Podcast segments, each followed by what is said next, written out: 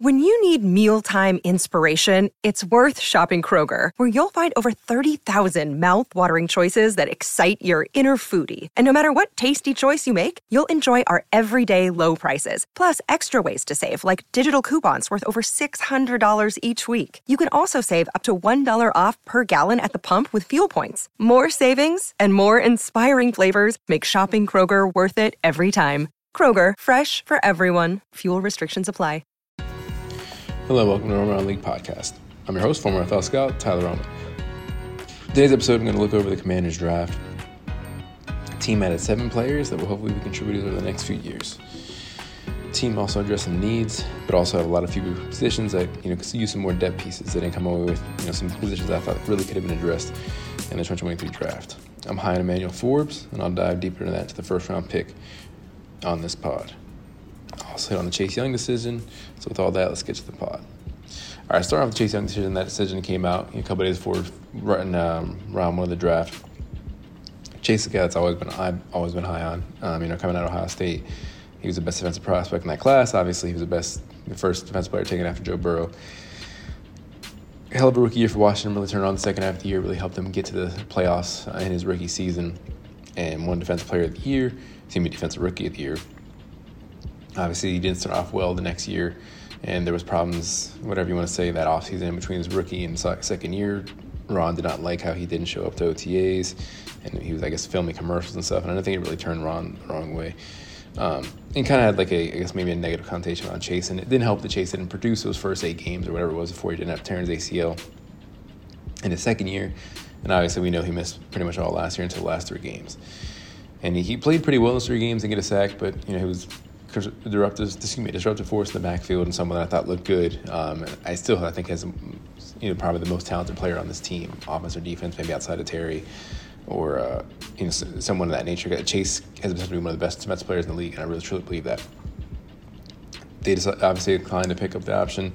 I disagree with it because I think Chase is going to hit his ceiling. He's got to stay healthy. I think he's going to have a really good year next year, and you're really setting yourself up for a really tough situation with Chase and Montez trying to be free agents next year pretty much the left their have to pick between one. They they re-signed. It's gonna be hard to keep all four guys. I think Chase is more talented than Montez. Montez is more healthy. Excuse me, consistently healthy. Has been more uh, consistent productive production. Um, I really like Montez as well. I'd love to way to keep both of them, but I just think it's going to be tough. Obviously, I think everyone knows that.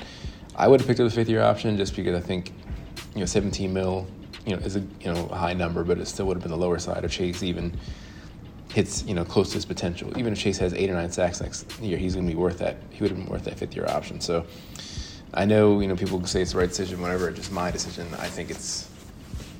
I would have picked it up. I think it, leaves the team in a harder situation now that him and Montez are both free agents after next year. And I think you know I think Chase is just someone that has more talent at least and more upside than Montez. And I think you know Chase could eventually hit that, but it's also going to be let's see how feelings are hurt. I don't know if Chase is going to be offended. Maybe he doesn't want to sign long term with this team, even if he has a good year. Obviously, money talks that could change, but um, I also think maybe Ron. This is my hypothetical. I think I said it goes back to the year after his rookie year. No OTAs, I think it really pissed Ron off, and I think he's kind of held that against Chase ever since. So I, I think kind of maybe lean that way to why he didn't pick it up. I think if maybe they had a better relationship, maybe they do. It just doesn't seem that way anymore he would have you know picked up. And but obviously Ron is fighting for his job. I don't think he's going to be here next year, regardless of what he does next year, unless they you know win a playoff game. Because uh, usually owners want to bring their own you know coach into the situation and, and management and GM and uh, football president, football operations. So you know at that point, I, I really don't think I really it's unfortunate that Ron is making decisions for this team when he's probably not going to be here the next year or two anyways. But here they are. You know, Chase is playing for a contract next year. So with Montez, it'll be an interesting decision for this team. Right, moving on to the first round, um, you have Emmanuel Forbes. You know, 6'1", 166. Obviously, the biggest thing is his weight. He's slender, clearly. I mean, he came to Mississippi State at 150, now he's 165. So he gained about 15 pounds in three years.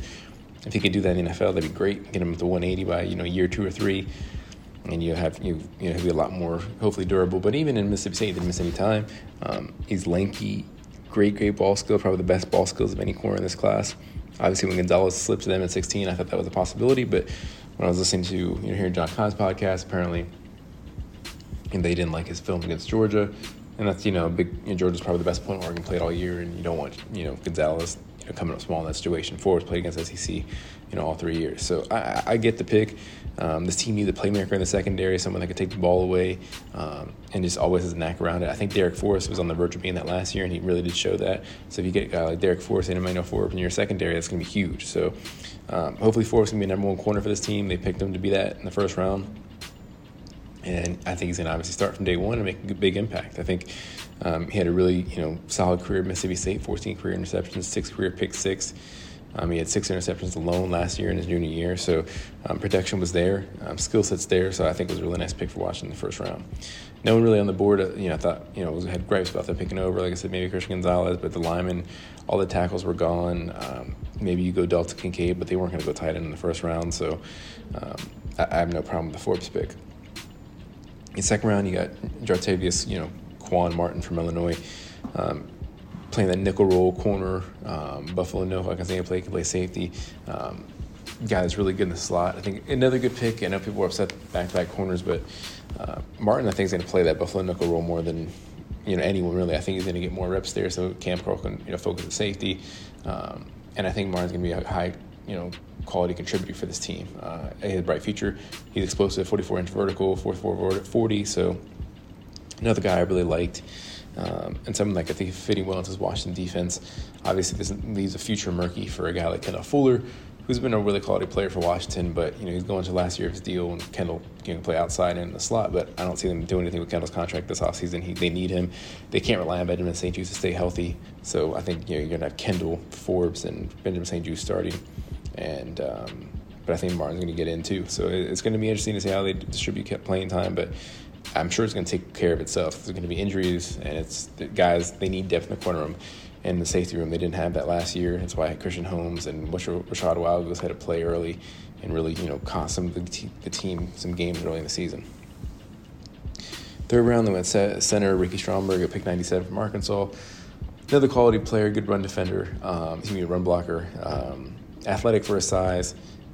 I mean, it's interesting because obviously, as a reporting this podcast, they did officially cut Chase Roullier, which made sense, and they signed Nick Gates to start. So I, am assuming Stromberg's gonna be a starter eventually, but you also signed Nick Gates and Ron is adamant he's a center as well. So you know, you're right now you're back, you're drafting Stromberg to be a backup. So, but obviously, it's been a war of attrition at center for a while. So it's good to have a quality guy like Stromberg and Nick Gates to you know hopefully lead the offense uh, from the center position. In the fourth round of pick 18, you have um, Darth tackle Braden Daniels from Utah, really, really athletic guy. Uh, played left tackle last year for Utah, but he played a guard as well. It's probably what he's going to fit more in the NFL. Uh, but another quality depth piece, um, someone that's going to you know make the team maybe as a swing tackle, um, a second swing tackle. Cornelius Hooper should be on the team again next year. But you know Daniels obviously can kick inside the guard too. Maybe he contributes to left guard if they don't like what they see from Chris Paul and uh, Saahdiq Charles. Andrew Norwell's still on the team, but he's going to be cut here shortly. Ron's kind of alluded to much um, you know over these last couple months. In the fifth round, they went defensive end KJ Henry from Clemson. They traded up in the fifth round to get him. Um, Henry's the guy that has a really nice tape at Clemson opposite uh, Miles McBride. Um, see Miles Murphy, excuse me.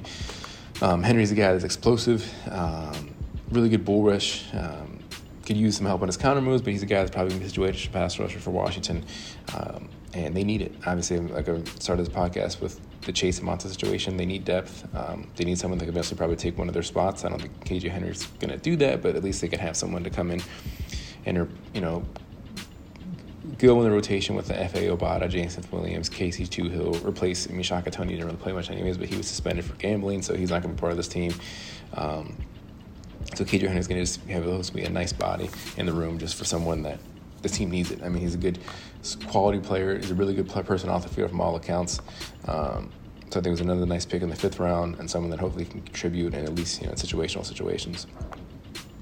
Uh, at sixth round, you have running back Chris Rodriguez Jr. from Kentucky. Um, he was picked 193. Um, I thought Washington would go running back. I think maybe go more a third down pass catcher style J.D. McKissic or a Jerick McKinnon like Bieniemy had in Kansas City. Chris Rodriguez is you know pretty much in the cl- uh, same kind of ilk of, of Alpha, Brian Robinson, in the same body type as you know Tony Gibson. But um, Rodriguez is a guy that's not really a pass catcher, um, tough in between the tackles like a Brian Robinson. So he's going to make the team, I think, because he's going to kind of replace that Jonathan Williams role. Williams is back, but I see Rodriguez as pretty much a Jonathan Williams uh, replacement and someone that's basically just a younger version of him. So you, someone that you know, can provide depth in the sixth round and you know give you some quality carries in case something happens to Brian Robinson or Gibson. The seventh round, another edge rusher, Andre Jones from uh, junior from Louisiana. Second straight year, they picked a Louisiana player after taking Percy Butler in the fourth round last year. Um, another guy that's kind of a toolsy type, you know, has a lot of he has a lot of length. Someone that could really um, maybe develop into something, maybe give you a guy that can produce, you know, five sacks ish a year um, in a situational pass rusher role. Um, obviously, he has to fight to make the team as a seventh rounder, um, but obviously he had a shot. Like the defensive end room is you know a little bit you know low on depth. I mean, Toohill should make it. James Smith-Williams, um, William Bradley King still on the team. Obviously, KJ Henry, the fifth round pick. So um, they're obviously looking for depth behind Chase and Montez. My favorite pick with Emmanuel Forbes. Um, again, he was a guy that I really liked at Mississippi State. Someone that I you know thought could someone be interested in him. And, and I, I, mentioned him a little bit on my mock draft podcast, but um, I know Joey Porter, but it seemed like obviously Joey Porter is not a good scheme fit. You don't want another William Jack situation. I thought Porter um, just was talent wise one of the top corners of the class. He ended up going to Pittsburgh in the second round with the first pick in the second round. But you know Forbes, you know fits the zone, you know, hybrid, you know coverage role that Washington wants. And you know Forbes fit to a T to that. So, and again, the biggest senior reason he get drafted is the ball skills. I mean, I don't know if everyone probably see that highlight right now where he picked off a screen from Will Levis, Kentucky, and just purely, purely instincts and, and um, you know, film study. Because obviously saw something, jumped it, and took it to the house, and that's you know beautiful to see a, a guy that young that you know takes you know takes film study that serious. So that's why I really like Forbes in the first round. Um, they went line, they went running back, but again, I would have probably tried to go more towards a tackle wasn't really an option in the first round. I think Braden was going to go into guard, so they picked two interior linemen with those two. But you know, obviously, you can't get everything in the draft with seven picks.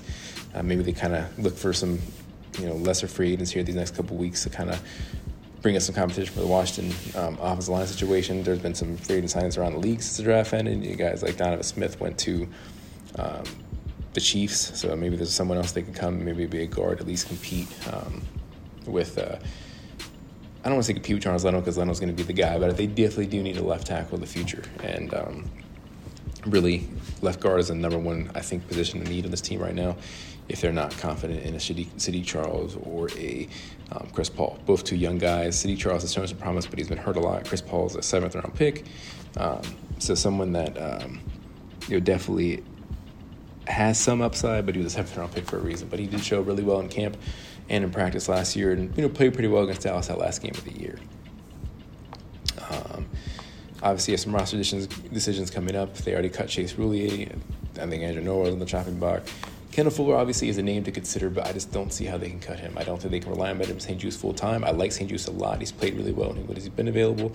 But the last two, it's for only two years in the NFL. He's ended the season with an injury pretty much and missed at least the last, you know, five or six games of each season. So um, I just don't think you can rely on him to be a full year starter. So you got to have a guy like Kendall who provides versatility and leadership.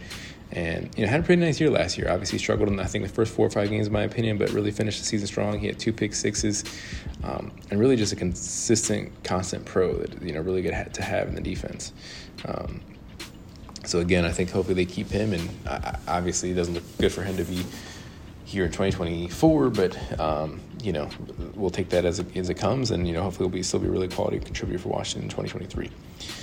Uh, you have a lot of guys coming up in free agency next year, so a lot of t- guys are fighting for contracts. You have Chase, Montez, Cam Curl, uh, Logan Thomas, um, Antonio Gibson. I mean, that's the list goes on and on. And so I mean, there's going to be a lot of eh, Cody Barton only on one year deal, so that could hopefully you know bring some good out of this team because everyone's playing for that next contract. But uh, you know, it could be a little selfish sometimes too if guys are just looking to put up stats. So. Um, I hope they get some of those guys done before free agency. I mean, before the season starts. Cam Curl, my number one guy, get done right now. He's so vital to this defense. Plays the Buffalo nickel, can play both safety positions, playing the slot. He can do literally everything, and everything time his team has missed him, they've pretty much lost every game he has missed. And so he's a vital, vital part of this defense that needs to be taken care of.